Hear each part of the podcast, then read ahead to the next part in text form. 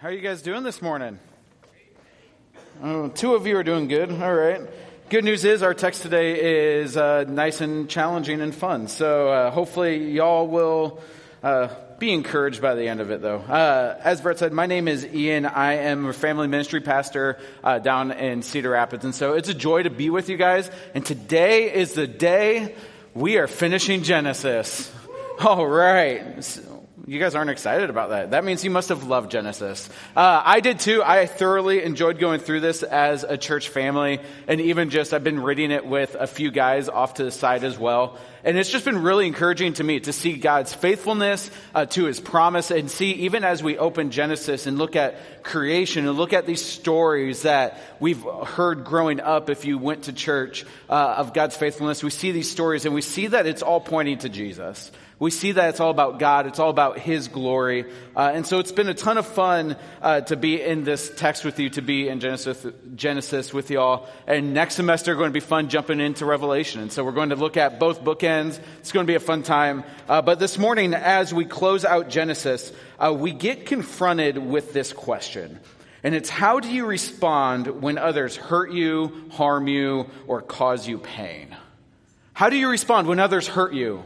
When others cause you pain? If uh, you're anything like me, it's not well. Uh, you don't respond super well. Uh, I remember uh, being a kid. Uh, I have an older brother, and we argued a good bit. Anyone have older siblings that you argue with? A couple of you guys, so or younger siblings that make you argue with them. Maybe a few more of y'all. Uh, but having an older brother, we butt heads a lot, and my brother was very fast to anger. The Bible says be slow. My brother did not heed that advice. He was quick to anger. Uh, I remember one time we were playing ping pong at his birthday party and I completely schooled him.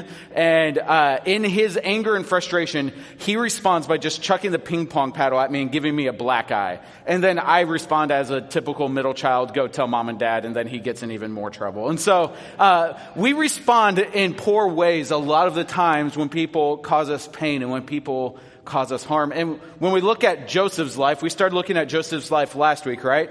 When we look at his life, if anyone had uh, any excuse to act ill towards people who had caused them harm, it was Joseph. You look at his life, and the dude went through the ringer, right? Like, he gets sent by his father to go check in on his brothers. His brothers accuse him of spying. They strip him. They throw him in a pit. They sell him. He gets accused of rape and thrown in jail. That is not a good way to live your life. And uh, it's a life that many of us would not wish on anyone else. But that's the life that Joseph has. And uh, we actually see at the end of the story of Joseph, though, that he doesn't respond with bitterness like we're prone to. He doesn't respond with anger like we usually do. He doesn't even respond with like holding a grudge. But we see that Joseph forgives. And so, what in Joseph allowed him to forgive his brothers after they did that to him. And this story doesn't necessarily talk about the forgiveness that he showed Potiphar, but I'm assuming that it's there when you look at Joseph's character. But what was it in Joseph? What about Joseph allowed him to forgive his brothers in that way? What fueled his forgiveness? And maybe this morning we can actually see what can fuel our forgiveness when others hurt us. Is there a truth? Is there something that we can know from God's word that can fuel our forgiveness towards others. And so that's what we're going to see as we finish out Joseph's story. And before we get to that point though, uh, we got to kind of summarize what happens. Some of you all might be familiar with the story of Joseph, but uh, we need to summarize what happens. We have eight chapters to cover. Not going to preach through all eight chapters completely, uh, but we want to summarize what is going on. And so if you have your Bible, you can open up to Genesis 42. That's where we're going to kind of start talking through it. But at this point, we have Joseph. He is now second in command. Remember last week that God had uh, given Joseph the ability to interpret Pharaoh's dreams. He had told uh, Joseph what Pharaoh's dreams meant and how to respond to keep the people of Egypt from dying due to the famine. And so Pharaoh likes this plan. He makes Joseph second in command of everything. So you have Joseph second in command, famine hits. That's where we start in Genesis 42. We're in the middle of the famine. The years of plenty have passed. The famine has started. It's in the middle of it, we think. And it's not looking good to a lot of neighboring nations. And so much so that people from all around are coming into Egypt to try and find food. And that includes who? Joseph's brothers. And so Joseph's brothers, they come to Egypt, they're walking up, and then uh, we see this interaction uh, between them and Joseph. They come into Egypt, and uh, this is what we see in verse 8 of 42. It says, And Joseph recognized his brothers, but they did not recognize him. Now, if you're a sibling, you're taking advantage of this moment, right? Like your brothers did you dirty and now they don't know that it's you. You're like, all right, let's see what we can do here. Uh, at least that's how I would respond. And Joseph actually messes with them a little bit. Uh, maybe not with that intention. He's actually testing them, but we see Joseph treat them in irony the same way that they treated him all those years ago. We see Joseph accuse them of being spies just like they had done to him. We see Joseph throw them in jail just like they had thrown him in a pit. And then we see Joseph keep one of their brothers from going back home to their father. And we see this irony that is in play as Joseph uh, speaks with his brothers as they come to Egypt to get food. So they come, they get their food, they go to jail. He brings them back out and he says, Hey, here's what you're going to do to prove to me that you aren't spies and aren't meaning evil towards us here, I'm going to keep your brother Simeon here. And you guys, you're going to go back to your father and you're going to bring me your youngest brother. So I can make sure that you're telling the truth, that you're honest people, that you're not lying and not trying to bring harm upon us here in Egypt. And so he sends the brothers with their food on the way. He puts their money back in their bags, which they find on their way back home, and they get freaked out a little bit. They're like, oh no, is he going to think that we stole from him? Is he going to come after us? They get back home to their father Jacob, and they tell Jacob everything that has happened. And uh, we see that uh, Reuben tries to convince Jacob, hey, we need to go back with Benjamin right now. Jacob's not having it. He's like, I'm not going to be out three sons because of you fools. And so uh, he says, No, you're not going. You're not heading back to Egypt with Benjamin. You know Benjamin's my favorite now that you got rid of Joseph. And so uh, I'm not sending you back with him. It says, uh, as we get to the end of that chapter and heading into the next chapter, now the famine was severe in the, la- in the land, and when they had eaten the grain that they had bought from Egypt, the father said to them, Go again and buy us a little food. And so uh, we see a change of heart in Jacob. It's funny when a man is hungry, the decisions that uh, that his mind tends to make. So he changes his mind because he's hungry. He sends his sons back to Egypt uh, to get a little bit of food. And here we actually see Judah uh, pledging his life for Benjamin's. Benjamin goes with them, otherwise they know they won't get food. And Judah says, "Hey, I promise that Benjamin will be okay. I'm staking my life on it for your sake." And so we actually see this weird turn, this really cool transformation that's been happening in Judah throughout this. That Judah, the one whose idea it was to sell uh, his brother, his father's favorite, is now promising the safety of his father's new favorite on his own life. And so we see this transformation happening in Judah's life. And so they go back to Egypt. Uh, Benjamin is in tow with them, and when they get to Egypt, Joseph has them come to his chambers, has them go to his household, and the brothers are kind of freaking out right about now because they know that they had the money that they initially had come with to get food. And they're like, oh, he knows that we have the money. He's going to throw us in jail again, or worse, maybe he's going to kill us because he's going to think that we stole.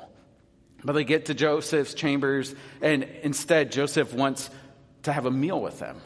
And so he invites them to eat with him. They're at two different tables because uh, Egyptian custom would never have Hebrew people eating with Egyptian people, but they're in the same room. They're eating together. They're feasting together. They're drinking together.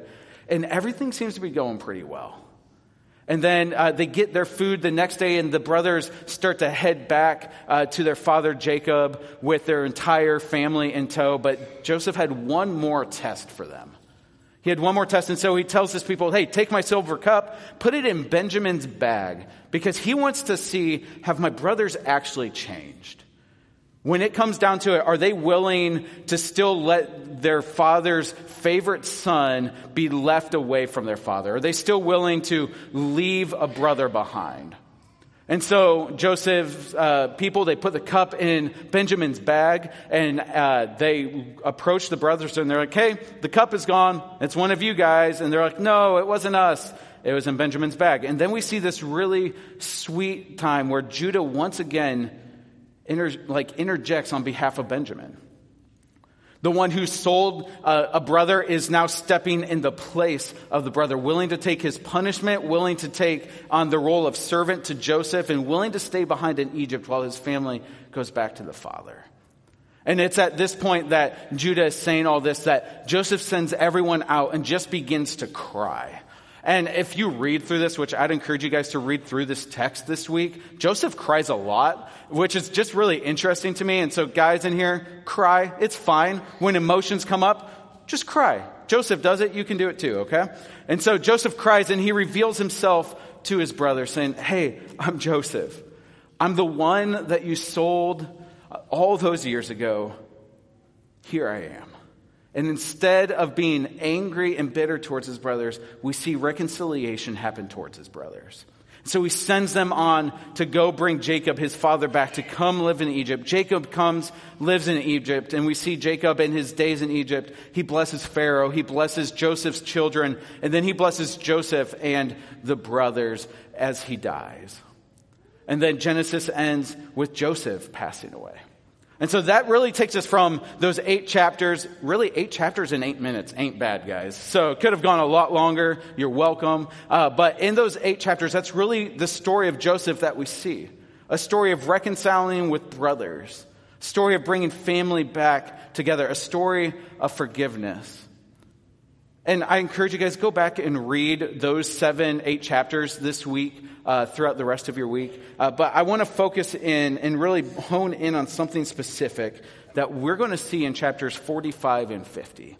Because I think what we see in chapters 45 and 50 are the key to what fueled Joseph's forgiveness of his brothers and the key to what can fuel our forgiveness of others as well. And so chapters 45 and 50. Uh, we'll start in 45, and we're going to read the first eight verses. It says, Then Joseph could not control himself before all those who stood by him. This is after Judah had said, Hey, I'm going to stay instead of Benjamin. Don't do this to our father. Don't do this to our family. Let me stay instead of Benjamin. This is what Joseph says. Uh, he could not control himself before all those who stood by him. He cried, Make everyone go out from me. So no one stayed with him when Joseph made himself known to his brothers, and he wept aloud so that the Egyptians heard it. There's got to be some loud crying. And the household of Pharaoh heard it. And Joseph said to his brothers, I am Joseph. Is my father still alive? But his brothers could not answer him, for they were dismayed at his presence. We see his brothers are scared. They're like, uh oh. Like, this is Joseph, the one that we sold, the one we threw in the pit this is going to get ugly for us. They're dismayed. They're not happy to see their brother. They're scared to see their brother. And so Joseph said to his brothers, Come near to me, please. And they came near, and he said, I am your brother, Joseph, whom you sold into Egypt. And now do not be distressed or angry with yourselves because you sold me here. For God sent me before you to preserve life. For the famine has been in the land these two years, and there are yet five years in which there will be neither plowing nor harvest. And God sent me before you to preserve for you a remnant on earth and to keep alive for you many survivors. So it was not you who sent me here, but God. And so right away in these eight verses, we see a perspective that Joseph had. We see a truth that Joseph knew. That while it was his brothers that sold him and acted sinfully towards him, it was actually God who sent him. And we see that the sinful selling of his brothers is the exact same thing as the sovereign sending of God. Joseph knew that it wasn't just his brothers who sold him into slavery that acted sinfully towards him. It was God in his good plan sending him to preserve life. He knew that the bad things that happened to him weren't just bad things, but things planned by God for the good of others. Because that is an amazing truth that Joseph knew. And it's something that we actually see repeated pretty closely later on in chapter 50. In chapter 50, uh, Joseph, uh, Jacob has died. Uh, and his brothers, after Jacob dies, we kind of see them respond the same way when they first find out that it was Joseph. That they're dismayed, they're a little anxious, They're worried. What is Joseph going to do to us? And starting in verse 15, this is what we see. When Joseph's brothers saw that their father was dead, they said, It may be that Joseph will hate us and pay us back for all the evil we did to them. So they sent a message to Joseph saying, Your father gave this command before he died. Say to Joseph, Please forgive the transgressions of your brothers and their sin because they did evil to you. And now please forgive the transgressions of the servants of the God of your father. Joseph wept when they spoke to him. He's crying again. Uh, his brothers also came and fell down before him, and he said, Behold, we are your servants. But Joseph said to them, Do not fear, for am I in the place of God? As for you, you meant evil against me, but God meant it for good, to bring it about that many people should be kept alive as they are today. So do not fear. I will provide for you and your little ones. Thus he comforted them and spoke kindly to them. We see in chapter 45 and 50 that Joseph isn't angry with his brothers because he knows what God is up to. He has a perspective on the pain in his life that we need to be having in our life. That it's not just pain inflicted to us by others or by a sinful world, but it is God's sending. When you look closely, you see that in verse, in chapter 45, he says, you sold, or as chapter 50 says, you meant, his brothers meant and intended for evil what they did. But the very next thing we see is that he says, God sent. Or as chapter 50 puts it, God meant or intended it for good. And here Joseph says in chapter 45, you sent three times in three verses. And just a Bible tip for you, if you're reading the Bible and something is repeated that often in that short of a time period, it's important. And so Joseph knew that this wasn't the act of just his brothers sinning against him. This was God sending him. This was God's plan. This was God at work. The sin of his brothers was the good plan of the Father. And guys, that can be really hard for us to comprehend. That can be really hard for us to understand in our own hearts and in our own lives. But this is what Joseph knew. He knew that God was sovereign even over his brother's sinfulness. He knew that God was in control and not thrown off by his brother's sin. Or you could put it this way, we're going to build off of this phrase throughout the morning. But Joseph knew that his pain was not outside of God's plan. Guys, the same is true for you that your pain is not outside of God's plan for you. Your pain is not outside of his plan for you. It might seem like, and people might actually be acting sinfully towards you, but that's not outside of God's plan. That's not outside of God's sending. It's not outside of His sovereign goodness. He knew that his pain was not outside of God's plan. And we get this to some extent, like especially when you look at medicine in the medical field, right? Anyone ever have like a pretty bad injury? Like broken arm, broken leg, anything like that? No one? One just did? Great. Uh, I played football in high school. Uh, I actually got sent a memory from my mom on Facebook, which is kind of funny when your mom sends you memories on Facebook.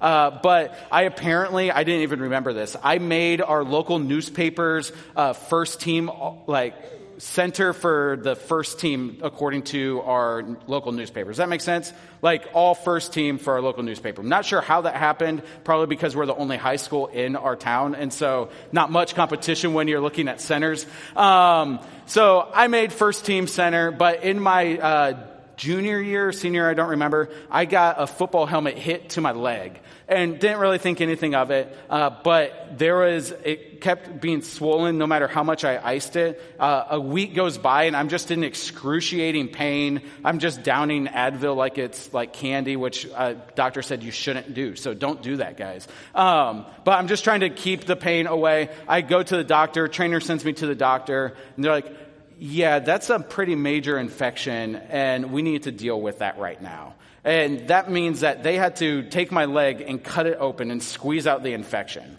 In that moment, did the doctor intend pain on my life? Yes, 100%. The doctor meant to cause me pain by cutting my leg open. But it wasn't just intended as evil, it was intended for good. The doctor meant that pain for the good of my leg. And we get this from a medical sense, and maybe we need to get it from a spiritual sense. that what the world and other people can mean for evil and intend for evil is actually God intending it and meaning it for good. The same sin that others uh, have towards you is actually God acting in favor towards you in the long run. And Veritas, we can be so quick to praise God and thank God for the good things in our life, and we should do that. We should sing to Him. We should thank Him when things are going well, when He blesses us with wonderful things in our life. We're so quick to think and give credit to God when things go good, but yet when things are going bad, we shy away from saying God is at work. When things go bad, we shy away from saying, oh, this is God sending. This is the sovereign hand of God. But, church, God isn't just God over the good things, He isn't just in control of the good things. He doesn't just have the good things planned, He has all of it planned. He has all of it in His control. He has all of it under His authority. He has all of it under His care. We serve a God who's bigger than just God of the good things, He's bigger of all things. And so when you look at Joseph's life, he isn't surprised by disaster. He isn't surprised by pain, but he sees God is the one who sent him. God is the one who brought that about in his life. We even see in chapter 41 that God is the one who brings the famine into Egypt. It wasn't just a natural disaster that happened because it's a fallen world. It did happen because it's a fallen world, but it also happened because God caused it to happen. He made it happen. We see God's complete control over all of this. And so, if we're going to build off the phrase from just a minute ago, we could say something like this that God's plan for you includes the evil and pain inflicted upon you. I know that's not fun to hear, but it's true.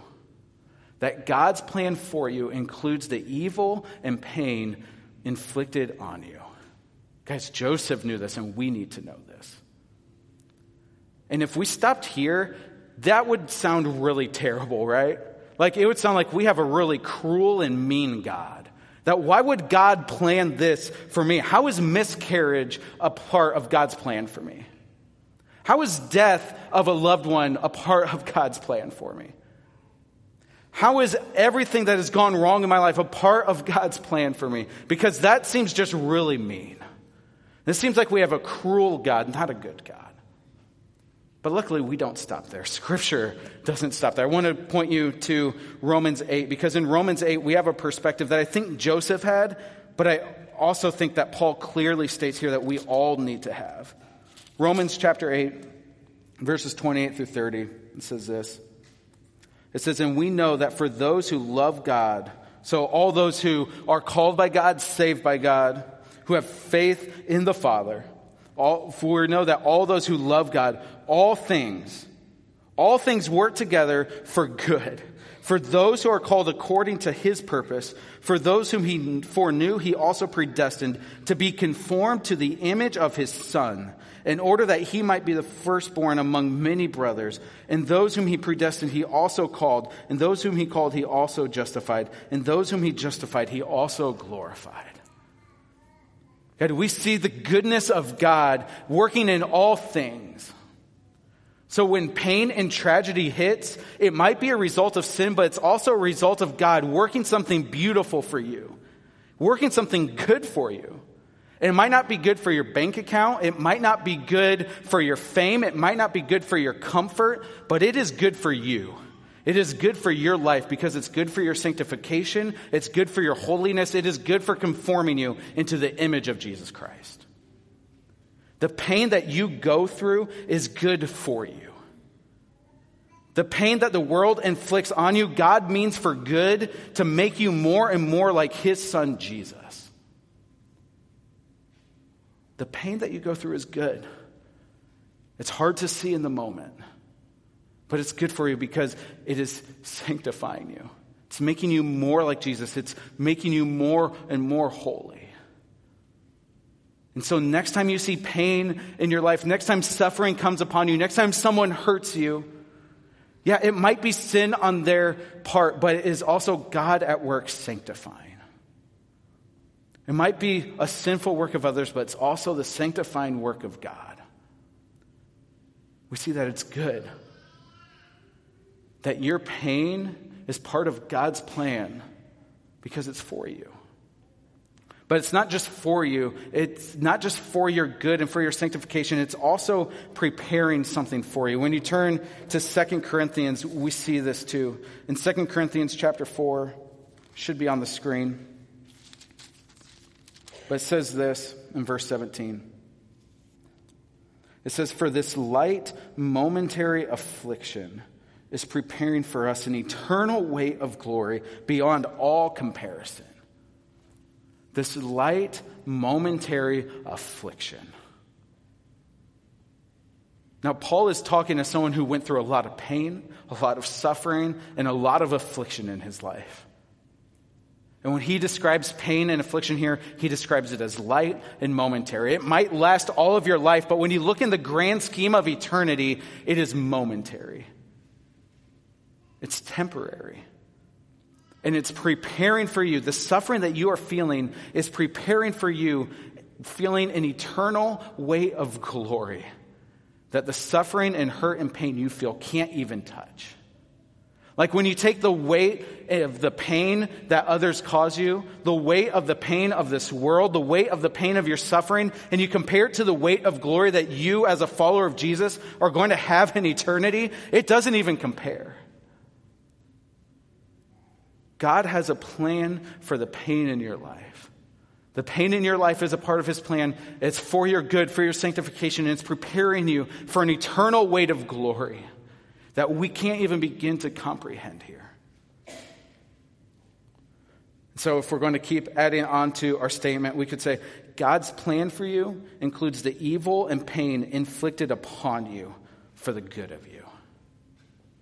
God's plan for you includes the evil and pain inflicted upon you for the good of you. Joseph knew this. Joseph knew this truth. He knew that the pain that his brothers sinfully caused upon him was God sending him. He knew the suffering that he endured was being meant for good for himself and for others. He knew everything that he went to, God was using. God was at work for. What the world and his brothers meant for evil, God meant for good. And guys, this is a hard truth, but it's a truth nonetheless. And so easily we can be quick to look at scripture and be like, yeah, I can see how this was good in Joseph's life. Like, I can see how this worked out for good. God used it to save many people, to preserve nations to leave a remnant, to allow the promise to continue. Like, we can see how this was good in Joseph. And we look at other stories throughout Scripture, and we can see how the pain and suffering others in Scripture felt and experienced turned out for the good. But when it comes to our life, we get scared to say that because it's more personal to us. It's like, this is my family, these are my kids. This is my life. This is my comfort we're talking about here. How can this being inflicted upon me possibly be for good? Maybe we need to step back and we need to get a bigger perspective. And we need to step outside of just our life and we need to step into the perspective that God has, that God is working all things for His good. He has a redemptive plan in mind that every ounce of pain and every ounce of good you feel leads to. Because God has a plan for it. God's plan for you includes the pain and evil inflicted upon you for the good of you. And we see ultimately that's what fueled the forgiveness that Joseph had towards his brothers. Because when he knew that this wasn't just his brothers acting sinfully, but was God acting in complete control, and was God sanctifying, and was God preparing, and God saving, when he saw God's perspective of this pain and this sin, why wouldn't he forgive? Why wouldn't he show compassion and kindness and grace towards his brothers? Because he saw God's plan in the midst of it. And, church, when you see God's plan in the midst of your pain, it leads you to forgive others. When you see that God's plan for your life includes the evil and pain in your life for your good and the good of others, it's a lot easier to forgive those who hurt you because you know that God is using it. You know that God is working in it. You know that God is meaning that for your good and the good of those who love him. So that fuels Joseph's forgiveness, and that should fuel our forgiveness. And so, if we kind of pull back the language we've been using, we can say that God's plan, including the pain, including the evil, but God's plan for you fuels your forgiveness for those who hurt you. Joseph knew that everything that happened to him up to this point was God's plan for him the hurt, the pain, the rising to power. He knew all of that was God's plan for him. And so he was able to forgive his brothers. So, church, who do you need to forgive? Who has caused you pain? Who has caused suffering in your life because of their sinful actions? What scenarios do you need to take a step back on and see that, man, this situation, this painful, hard situation, this sin of these other people that have caused pain in my life, man, this is actually God working for me. And so I'm going to take a step and forgive them. Who do you need to act that way towards? I encourage you, don't just gloss over that. Don't just walk by that. Like, think on that, dwell on it, pray over it. Have God show you who you need to forgive and walk in that forgiveness. Because we know that God is meaning all things He's meaning all things for good. Even if the world and others mean it for evil, God is meaning it for good, for your good, for your sanctification, and preparing you for an eternal weight of glory that's beyond comparison. God's working, He's meaning it for good. And that should be a comfort to you. That no matter what you deal with, no matter what you go through, God is meaning that for your good. And so you can have comfort because God's plan is unshakable by nothing can shake it. No evil can conquer God's plan. No sin can conquer God's plan. And so you can take comfort that God's plan is at work and it is for your good if you love Him. You can take comfort in it. You can forgive because of it. You don't need to hold on to the grudges because God is working in it to prepare for you a weight of glory that is beyond comparison. He's preparing a, and He's working in you for your sanctification and your good so you can forgive. Because God has an unstoppable, unshakable plan. You can worship in the midst of pain. You can worship in the midst of hardship. Because God is good. His plans never fail. And He is working all things for your good. Guys, that's the truth that we see in this text the beautiful truth that we see in this text that your pain isn't wasted because it is planned by God, and it's planned by God for your good. But there's another side to this story that I want us to look at as we close this morning. Because anytime someone forgives, that means what? That someone has to be forgiven. And so I want to look quick as we end our time by looking at the other side of this forgiveness that Joseph showed by looking at the brother, specifically one brother, I want us to look at Judah because as much as this story focuses in on Joseph's life, some would argue that Judah is the most important character in it. And so let's look at Judah's story in a nutshell quick. If you go back to our previous chapters, we see that Judah betrays and sells his brother, lies to his father, sleeps with and gets his daughter in law pregnant. That's a tough start for a guy, right? But then we see something happen. We saw in our text this morning a transformation that has been happening in Judah's life, where he goes and he, we see guilt that he has for what he did to Joseph. We see him go from being jealous of his father's favorite to protecting his father's favorite, from selling and betraying his brother to stepping in his brother's place. We see a lot of transformation happening in the life of Judah. And when we get to the end of Jacob's life, we see him bless his sons. And here's what we see in these blessings. I want to read uh, Joseph's first, and then we'll go back and read Judah's. But in chapter 49 of Genesis, Jacob is blessing his children as he's getting ready to die. And this is what he says, starting in verse 22. He says, Joseph is a fruitful bough. Fruitful bough by a spring. His branches run over the wall. The archers bitterly attacked him, shot at him, and harassed him severely. Yet his bow remained unmoved. His arms were made agile by the hands of the mighty one of Jacob. From there is the shepherd, the stone of Israel. By the God of your father who will, keep, who will help you, by the Almighty who will bless you with blessings of heaven above, blessings of the deep that crouches beneath, blessings of the breast and of the womb. The blessings of your father are mighty beyond the blessings of my parents, up to the bounties of the everlasting hills. May they be upon the head of Joseph and on the brow of him who is set apart for his brothers. Seems like a pretty good blessing, right? Like we all want to be on the receiving end of that one. Then you go back and we see Judah's blessing. Starting in verse 8, we see Judah. Your brothers shall praise you. Your hand shall be on the neck of your enemies. Your father's sons shall bow down before you. Judah is a lion's cub. Pray from the prey, my son, you have gone up. He stooped down, he crouched as a lion and as a lioness. Who dares rouse him? The scepter shall not depart from Judah, nor the ruler's staff from between his feet, until the tribute comes to him. And to him shall be the obedience of the peoples. Binding his fowl to the vine and his donkey's colt to the choice vine, he has washed his garments in wine, and his vesture in the blood of grapes. His eyes are darker than wine, and his teeth whiter than milk. We see Joseph gets the blessing, but we see that Judah gets the promise of God.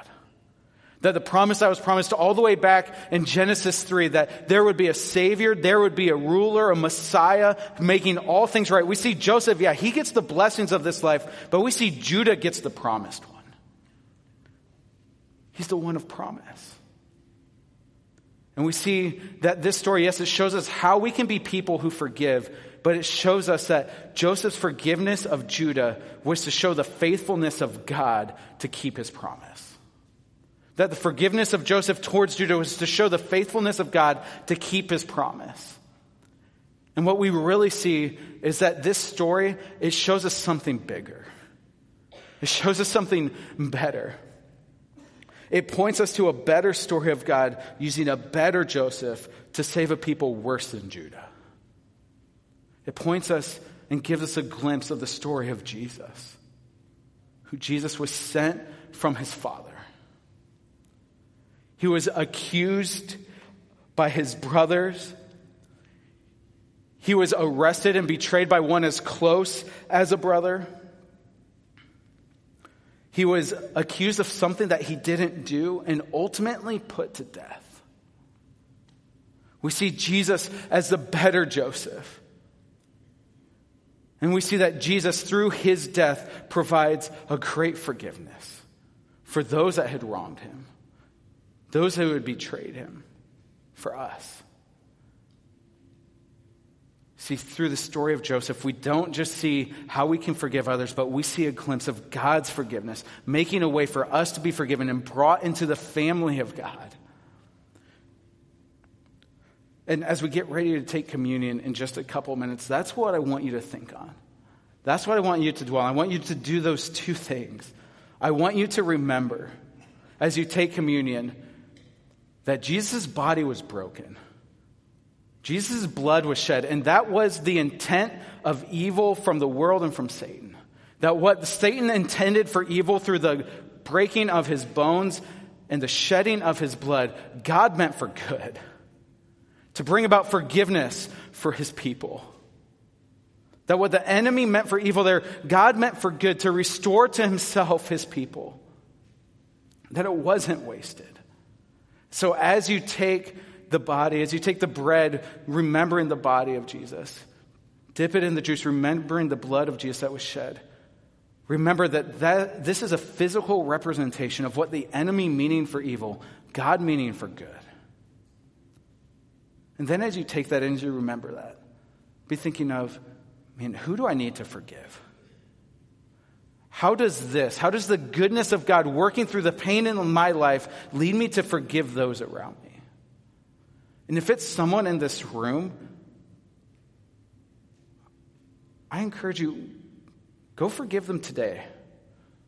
Before you leave, go forgive them. If it's a spouse, if it's a child, if it's a parent, see God working in the pain that they have caused in your life and don't leave here without reconciling with them because God has reconciled himself to you. And if it's someone that's not in this room, do that this week. Because we have a God who works all things for the good of those who love him. That your pain is not wasted because it is planned.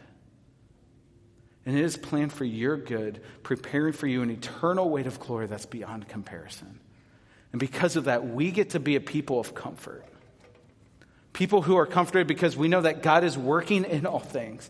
And we get to be a people of worship because we know that we have been forgiven greatly, though we don't deserve it. By a God who is making us more and more like Him. So, with that in mind, let's pray as we get ready to take communion and worship together. God, it's a hard truth, but a good truth. That the pain that we experience, the suffering that we go through, is a part of your plan for our life. God, and may that be a comforting thing to us this morning. That we know that you, a good God, are in control of all things, that you are working all things for our good if we love you. So, God, if some in here this morning don't know you because they've been wronged, because they've been hurt, because of pain in their life, God, may you show them your goodness this morning. May you show them the intent of the pain that has been brought upon them as your good towards them. God, may they call upon you for salvation this morning. for those of us who do know you, who do love you, give us your perspective. Help us see the pain and suffering in our life, not just caused by sin in the world, but as a part of your plan for us. That you would be making us holy. That you would be preparing for yourself a holy people, a set apart people, a sanctified people. God, and may that bring us comfort and joy, and may we worship because of it. It's in your name we pray.